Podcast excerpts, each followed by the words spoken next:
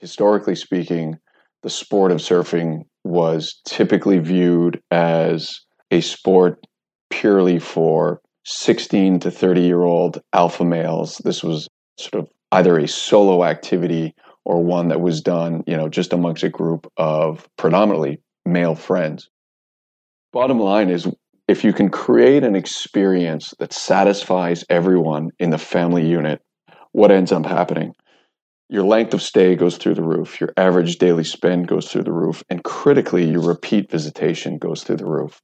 And all of this translates into an R O I that is orders of magnitude higher than would otherwise be if you were just catering to that very, very narrow demographic set.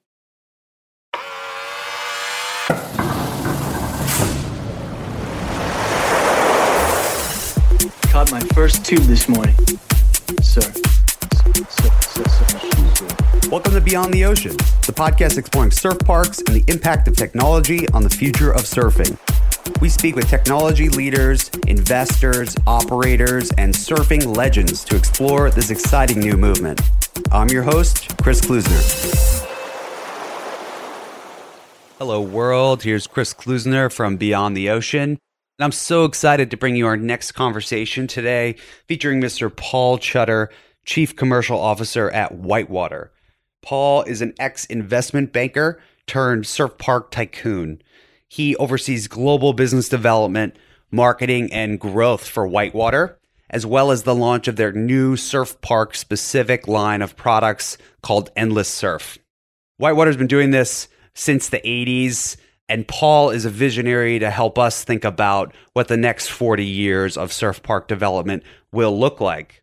Paul also shares a bit more about new technologies that are reshaping the surfing experience, like wearable devices that you can put on your wrist, jump in the pool, and have the waves perfectly designed for you, your preferences, and your skill level. So really making it easy for both beginners to get into the sport, but experts to get a perfect experience exactly tuned to their needs and desires. So really exciting stuff. Please join me for this wide-ranging conversation with Mister Paul Chutter, Chief Commercial Officer at Whitewater. My name is Paul Chutter. I'm Whitewater's Chief Business Development Officer, so I oversee our global B D as well as all of what we refer here to as, as pre-contract. So that includes our sales operations team, all of our sales, our marketing, our pre-contract engineering team.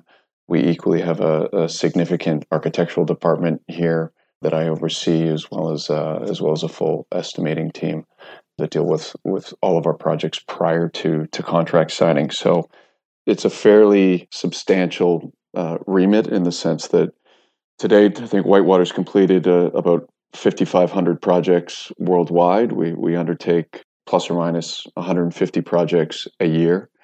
Uh, and, and so it goes without saying that we've got a very, very broad array of clients spread around the world, as well as a, a very significant uh, business development team that uh, that accesses those clients. So you're moving offices. Where where are you heading to? Believe it or not, we're we're moving just a couple blocks away. That's exciting. We've been in the office we're in uh, currently, which actually spans two buildings, for about twenty-five years. And I can assure you these halls, these offices, these boardrooms, it's interesting. I was thinking about this the other day. I mean, just the number of projects that have been conceived, the number of architectural drawings that have been rolled out, master plans that have been rolled out on these these boardroom tables.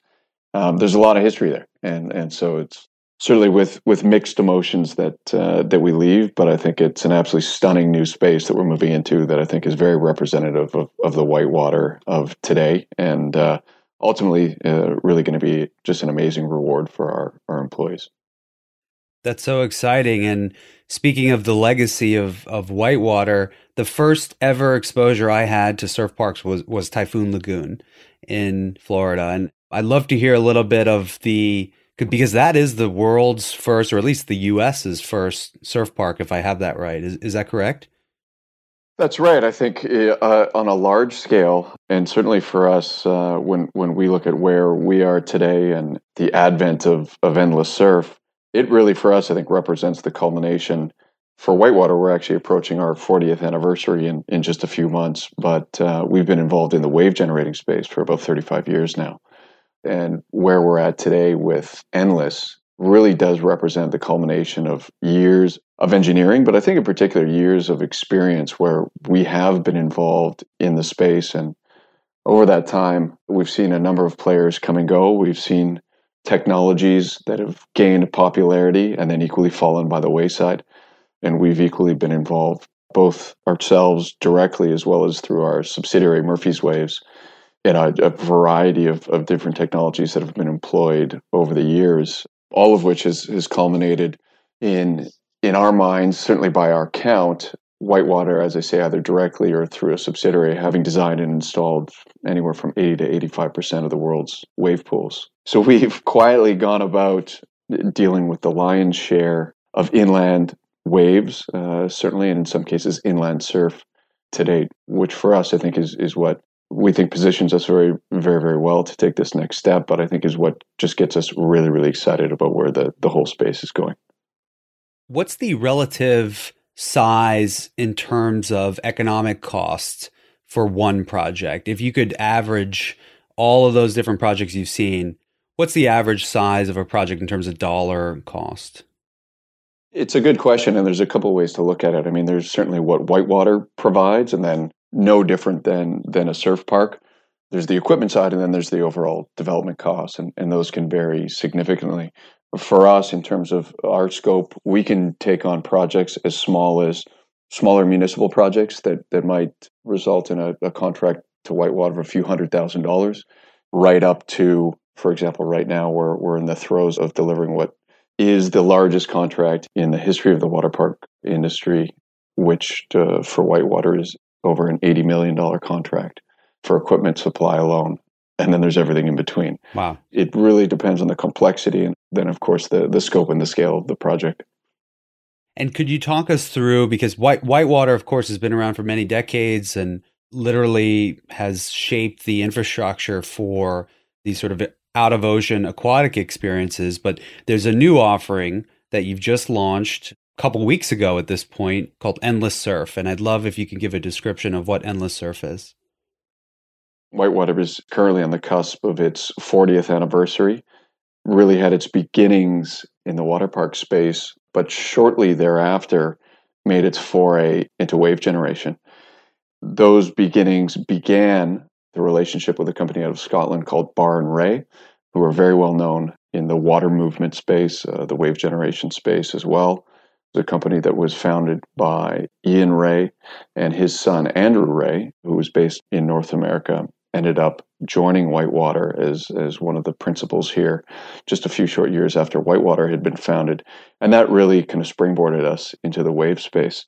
We've been involved in waves, as they say, for about thirty-five years now, and, and have really, I think we've been fortunate in that we've managed to experience sort of the whole buffet of technologies as, as they've evolved over the years. Where we focus primarily is on pneumatic systems, hydraulic systems, and, and combination pneumatic hydraulic systems. The installation that you mentioned a few minutes ago, Disney's Typhoon Lagoon, that is a very, very large-scale combination system, but the larger waves that you see there are hydraulic system, which is effectively involves pumping water into, into huge vertical silos, after which trapdoors are released and all that water flows into the bottom of the wave pool and, and generates a wave.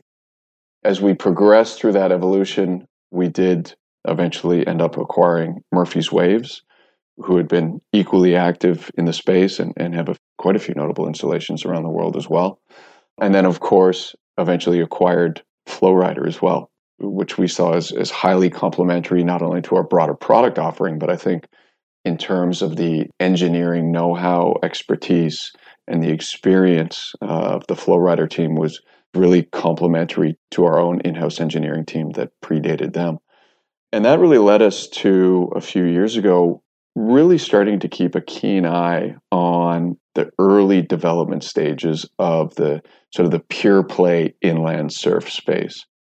And as I said earlier, I mean, it, what's interesting for us is a lot of the technologies that we see employed today, we have seen employed in, in years past. Uh, certainly in the eighties in Asia and, and Japan in particular, we saw the use of very, very large-scale plunger systems, and, and we see some of those that are, are used by players today. We saw the use of vacuum systems, some of which we see in play today. And we equally saw systems that employed pulling large-scale movable objects underwater to, to create waves, and, and of course we see that today as well. The technology that we zeroed in on very early and have been a fan of for a very long time, and it's one that we continue to use today, is, is the pneumatic system. In many ways, it's simplicity, but it's elegance as well. Pneumatic systems effectively involve blowing air into water uh, at a very simplistic level. And where the magic sits is in the all of the software and the controls that power that. But it's it's one that we love because you have little to no equipment at all underwater, which for us sort of represents the cardinal sin when it comes to wave creation, but equally provides a certain agility when it comes to uh, being able to create a very, very wide array of different waves, different cadences, catering to, to beginners, to intermediates, to experts. It's where we've got the, the most amount of experience. So it was a very, very sort of natural conclusion for us to come to. And it's one that we've honed over the years, and we're very, very exciting to, excited to be bringing to the surf space in particular. That's so exciting. And for those viewers who haven't seen the different experiences you've just described there, so between Typhoon Lagoon, which is what I might categorize as more of a longboard type wave, uh, very consistent, a larger footprint. Then you also have Flowrider, for example, the one in San Diego, which is more of a tight footprint. It's it's a smaller facility, and the board that folks will ride is more of a flowboard, a wakeboard style with small fins. What does the new technology with Endless Surf look like? And and I also understand that one of the key Endless Surf products series in terms of technology involves a heart-shaped pool.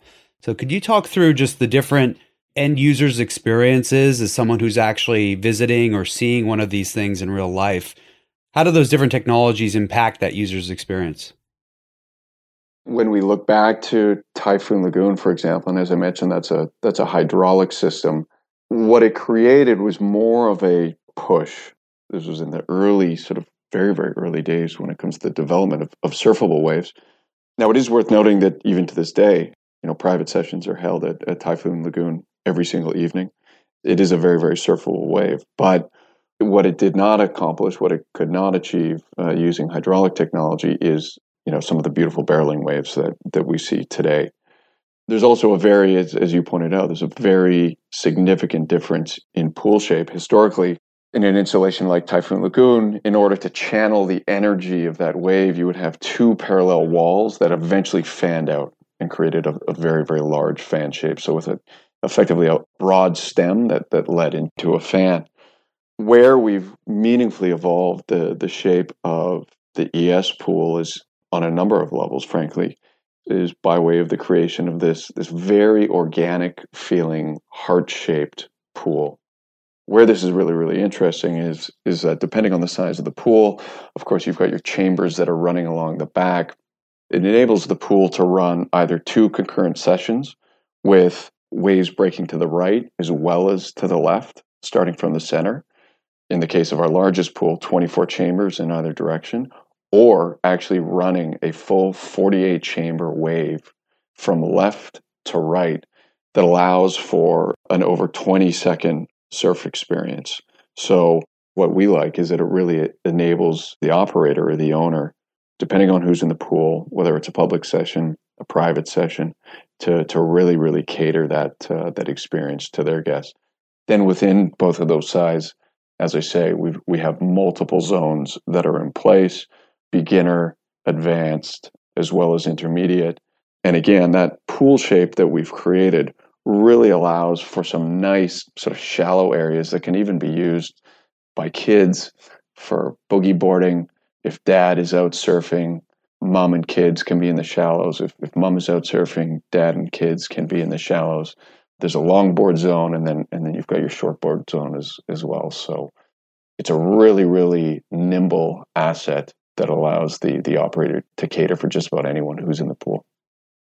I did want to ask you about that balance, exactly what you mentioned of beginners versus experts.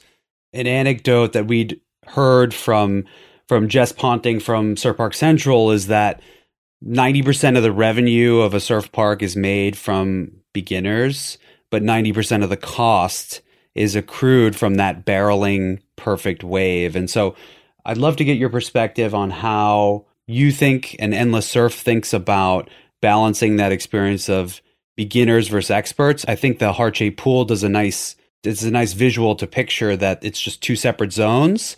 You need that expert view so the beginners can see what they're aspiring to. Uh, and you need that shallow area so the family and, and others can be participating. But how do you think about it and that balance versus beginners versus experts in terms of the operation of these projects once they're up and running? If we zoom out for a minute, I, I think in many ways it speaks to the philosophical difference in which we at Whitewater and Endless Surf are approaching the entire space. I mean, not just in terms of the mechanics of the operation, but the space as a whole. Historically speaking, the sport of surfing was typically viewed as a sport purely for sixteen to thirty-year-old alpha males. This was either a solo activity or one that was done, you know, just amongst a group of predominantly male friends.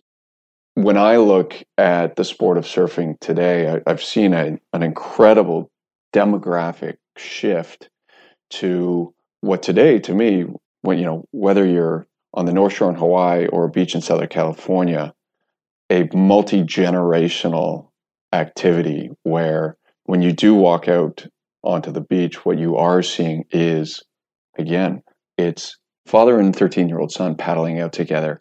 It's mom and nine-year-old daughter paddling out together, or it's, you know, mom and daughter playing in a, you know, just a light, small little beach break, either on boogie boards or, or just in their bathing suits. But what it becomes is a family day out. It really is something that's geared towards the full family unit. It's interesting because I think when we look at the competitive landscape in the inland surf space today, what we've seen is other technology providers primarily gearing their offering or directing their offering to that pure play alpha male surf set. And don't get me wrong, the surf and the technology has to be impeccable. And we'll certainly, no doubt, touch on where we're heading with the tech as well. And what we believe we're bringing to the market, we believe will be the best the world has ever seen. But where I think we, we do differentiate is the way in which we approach this authentic experience. And it's something we learned a very, very long time ago in our experiences elsewhere in location-based entertainment, which is very simply put that mom is the most critical member of the family. And if you can keep mom happy, everyone else is happy. If you can keep the fourteen-year-old teenage daughter happy, then, then categorically everyone else is happy. But bottom line is, if you can create an experience that satisfies everyone in the family unit, what ends up happening? Your length of stay goes through the roof. Your average daily spend goes through the roof. And critically, your repeat visitation goes through the roof. And all of this translates into an R O I that is orders of magnitude higher than would otherwise be if you were just catering to that, that very, very narrow demographic set. When we speak to customers and potential clients, developers, et cetera, that is very much the language that we use, and it's a language that they use, and it's certainly one that that they appreciate. But I think when taken as a whole, and, and I'll bring it full circle back to the very beginnings of our conversation, I mean, this is very much about the democratization of, of surfing and providing access not just to professional surfers, it is about that, but not to the exclusion of others. This is about providing access and contributing to the growth of a sport that frankly has enjoyed incredible growth in spite of all of the, the natural geographic headwinds, but contributing further to that growth by providing access to those who never would have dreamed or imagined that, that they could be surfing in Kansas. That's incredible. And so I'd love to hear a little bit more about what that all-encompassing experience looks like, knowing that it's really about the family unit and keeping mom and the kids happy. It sounds like it's beyond just the wave that is really going to be important for family units and, and customers to come in. So what does the rest of that infrastructure look like for a best-in-class experience beyond the wave technology itself? What's surrounding it? We're incredibly fortunate to have a, an in-house architecture department of about twenty-five creatives who have decades and decades of experience when it comes to concept design, creative design, master planning of various developments around the world. And so it's a concept that we are very familiar with. But in the case of Endless Surf, you're absolutely right. The pool, of course, is the anchor, and that's why everyone is there. But our vision is much broader than that and, and is far greater than that. I think when we look at and we see some of the installations around the world today, they really are sort of standalone, just pure play, dedicated surf pools, not surrounded by much, if anything at all. Some of the work that we've done and, and our the first project that we've announced in Paris is a great example of this. A pool, in this case, which is actually in as dense an urban setting as, as one could imagine, but that is complemented by an incredibly deep, beautiful sand beach with an enormous boardwalk that wraps around it. Beautiful F and B, food trucks, ancillary aquatic amenities. There is standing sheet wave in Flowrider that is on site as well. All of this to, as I say, to create an environment that offers a little something for everyone, which results in that family unit or those guests staying longer than they might otherwise have done. So that if dad is out in the pool for two hours, you know, that twelve-year-old boy, he's entertaining himself and he's having one of the best days out he's had in a very long time as well. And mom might be relaxing in a beautiful cabana with her feet up, having food brought to the table next to her, and their little daughter might be playing in the sand adjacent. It's really about creating a much broader, bigger experience that is going to create a, a greater offering that is going to cause people to come back. It's going to cause them to come back over and over and over again. And categorically, I mean, when we talk to, to real estate developers and developers in general, this is very much in line with the philosophical vision that they have. And the feedback that we've received to date has, has really been that nobody else is, is really speaking this language. That's so exciting. And and specifically about the Paris project, can you describe where geographically that is going to be in relation to the city, to, as much as you can share, and the relative scale of that project? Because I, I understand it's quite large. It is. So it, it's in, in a neighborhood called Sèvres, which is just outside the utmost sort of center or core of, of Paris, but would still be considered to be in the heart of Paris. It's an area that is actually going through fairly significant gentrification right now. And one of the big pushes to have an amenity like this was to really assist in that evolution. It's a neighborhood that can use some help. And certainly the city of Paris is, is very much looking at this as something that can provide a huge boon to that neighborhood and to, uh, you know, not just to, to surfers around the world as well as spread across France, but to locals who are going to be provided unique access to this amenity. It is part of a broader development that is going to include a great deal of residential as well. So it is a bigger play. It is one that's very, very much focused on community, which is at its foundation, at its core. I mean, we talk about the democratization of surfing and increasing access. It's something that, that really struck a chord with us. It's why this, this particular first project is incredibly meaningful for us. That's incredible and, and so exciting to see, and uh, can't wait to see some more imagery and uh, renderings as those come out. I'd also wanted to ask about some of the other technologies and capabilities that Whitewater and, and Endless Surf more specifically brings to each of these new projects. And so could you tell us a little bit about the Vantage platform and how that relates to Endless Surf as well as the Wave Doctor product? Vantage is a technology company that was formed by Whitewater a number of years ago, the goal of which is really to accomplish two things. One, augment guest experience while at the same time driving operational efficiencies. And we've seen a huge uptake of this in the broader location-based entertainment space, but categorically see an application, from our standpoint, a very obvious application when it comes to surfing venues. And this can involve a whole slew of things, not least of which things like safety, governance, access control, automatic waivers, safety videos beforehand, asset management, for example, and be that equipment that is rented out, such as boards, wetsuits, et cetera, or functionality that's embedded in the technology, such as predictive maintenance, uh, when it comes to the heavy equipment, the hardware that's producing the waves as well. Of course, uh, full information capture as it relates to guests, as well as the ability to understand the way in which the guests, once inside the venue, are interacting with the venue.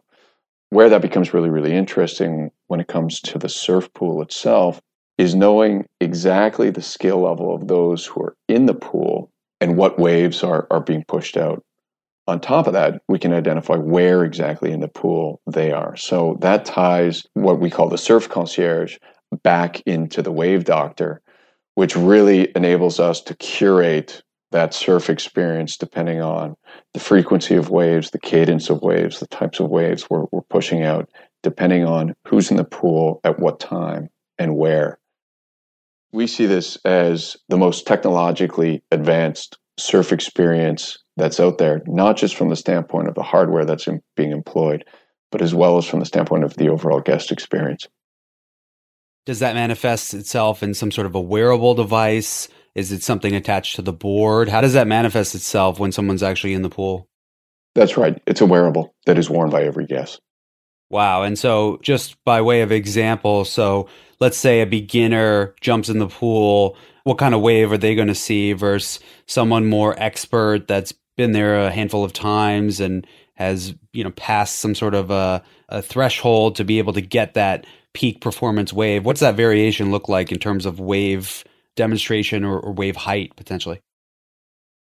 I mean, as I said before, the nice thing about the pneumatic system is really your ability to cater to the various skill levels of those who are in the pool is effectively unlimited in many senses. Now, we do have different distinct zones within the pool that surfers are directed towards based on that skill level. We've equally done a great deal of work on currents to ensure that once you're in that area, you, you're not getting pulled into an area that you never intended to be in.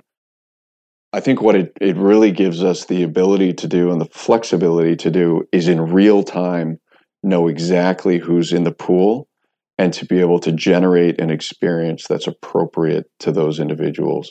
So rather than, for example, dealing with a more of a, an analog system of pen and paper as opposed to digital and perhaps being able to look back at the end of the day, who came in, how much time they spent, et cetera. We know exactly who's in, who's where. And if, for example, you have sixty-five beginners in the pool, you can run a pure beginner session for those individuals, and it's going to be the perfect day out for them. If you've got eighteen pros in the pool, you know that, and you can run a session that's perfectly calibrated to their ability. That sounds quite nice, actually. I mean, can you imagine if the real world was like that? That would be uh, incredible. And no, it doesn't sound like any more waiting in line or waiting in the lineup, I should say. That sort of goes away. Or it evolves to a new level, and uh, that experience just becomes a whole heck of a lot different for someone getting into the sport. It does, right down to your food and beverage, additional amenities, everything from the standpoint of the guest, your check-in experience, everything is absolutely frictionless and, and seamless. We've all experienced the pain of, of waiting in long lines, and certainly when you're looking forward to a day out like the one we're talking about, I mean, going surfing, be it with your friends or, or with your family, the last thing you want to be doing is waiting in queues or, or long lines for a significant amount of time, especially when you get a board under your arm and all you want to do is jump in the water.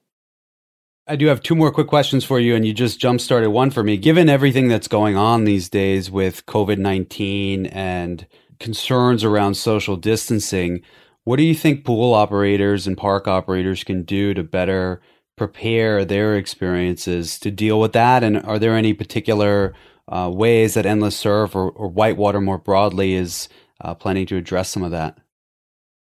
It's a really good question. And actually, it ties into the topic we were just discussing. We're fortunate in that within Whitewater, we have a number of, of folks who have a great deal of uh, operational experience and have spent many, many years uh, of their own careers on that side of the fence, who, interestingly for our, our own industry, have been advising, consulting both national panels, regional panels, hosting podcasts of their own to provide insight, tips, examples, ways in which operators of a variety of different assets and venues can safely and successfully reopen. One of the pivots that Vantage has actually made uh, over the course of the past few months has been A, to, to assist with reopening strategies. That has included things like virtual queuing. That's included things like online setups. As I mentioned before, uh, the engagement of waivers prior to arriving on site, but equally the ability to engage in contact tracing in real time, as well as the ability to ensure that based on wearables, that safe uh, social and physical distancing is in fact being employed, identifying heat spots within venues, within various assets where folks do in fact need to be dispersed or where physical or social distancing is not being observed. It's one of the benefits of the technology that, I mean, in many senses, we hope we won't have to employ for years to come, but certainly under the current circumstances and, and in the near term, provides a, a really, really unique ability to give peace of mind both to operators as well as to guests that they are in a very, very safe environment. It makes sense, and it sounds a whole heck of a lot safer than uh, every man for himself in the ocean as it as it exists now, or, or not being able to surf at all when the beaches are closed. So uh, that's so exciting to hear. And what does the future look like? Zo- zooming out like ten, twenty years from now, what's Endless Surf going to be doing, and what is what does the world look like for surfers? And then how can folks learn more about Endless Surf? What does the world of surf look like ten or twenty years down the road? Well, my hope certainly is that the, the trajectory that surfing is on not only continues but accelerates from here. And I think, you know, I, I can speak for ourselves as, as well as, frankly, others who are operating in, in the exact same space as we are. I think we're all aiming to be catalysts to really drive the explosion of, of growth in the sport of surfing. I think there's a passion there that we all share. And, and at its core, fundamentally, it really is to drive that access and broaden the reach of the sport that we are all so passionate about. And I think, you know, if, if we look back and in ten years and twenty years, we can really see two thousand twenty and, and this next decade as being a time at which that was created, that was offered. I think we're all going to realize that we've done right by ourselves and, and certainly done right by the sport. That's incredible. And how can folks learn a little bit more about Whitewater and Endless Surf more specifically? We would ask anyone who's interested to, to visit endless surf dot com, just as it sounds. Of course, they can visit any of the, the sister companies such as Flowrider at flowrider dot com or Whitewater at whitewater west dot com. To continuing to tell the story, we've got some really, really exciting stuff that we look forward to be announcing in the, the coming days, weeks, and months. So um, watch this space. It's an awesome time for all of us. Awesome. Well, thank you so much, Paul. Really appreciate it. And uh, looking forward to the future that you guys are going to be building for us. So thanks again. Awesome. Thanks, Chris.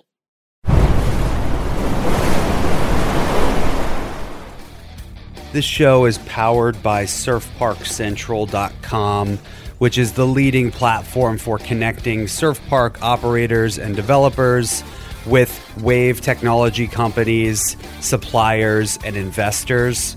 If you're a consumer, an enthusiast looking to break into the surf park industry, you can check out surf park central dot com slash insiders to learn more about our exclusive program for events, conferences, and exclusive content to help you learn about the growing industry and the key players.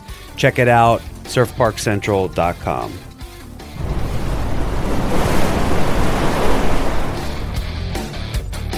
Thanks for listening, guys. This is Chris Klusner again, just with a few last-minute thoughts. Please do check out our website, beyond ocean podcast dot com, to subscribe to our newsletter and get exclusive updates from your local surf parks and out-of-ocean surfing experiences near you. You can also learn more about our sponsors and the incredible guests we host on the show, You can also access show notes and links. Anything that's covered in the podcast will be featured on the website. Again, it's beyond ocean podcast dot com. Check it out.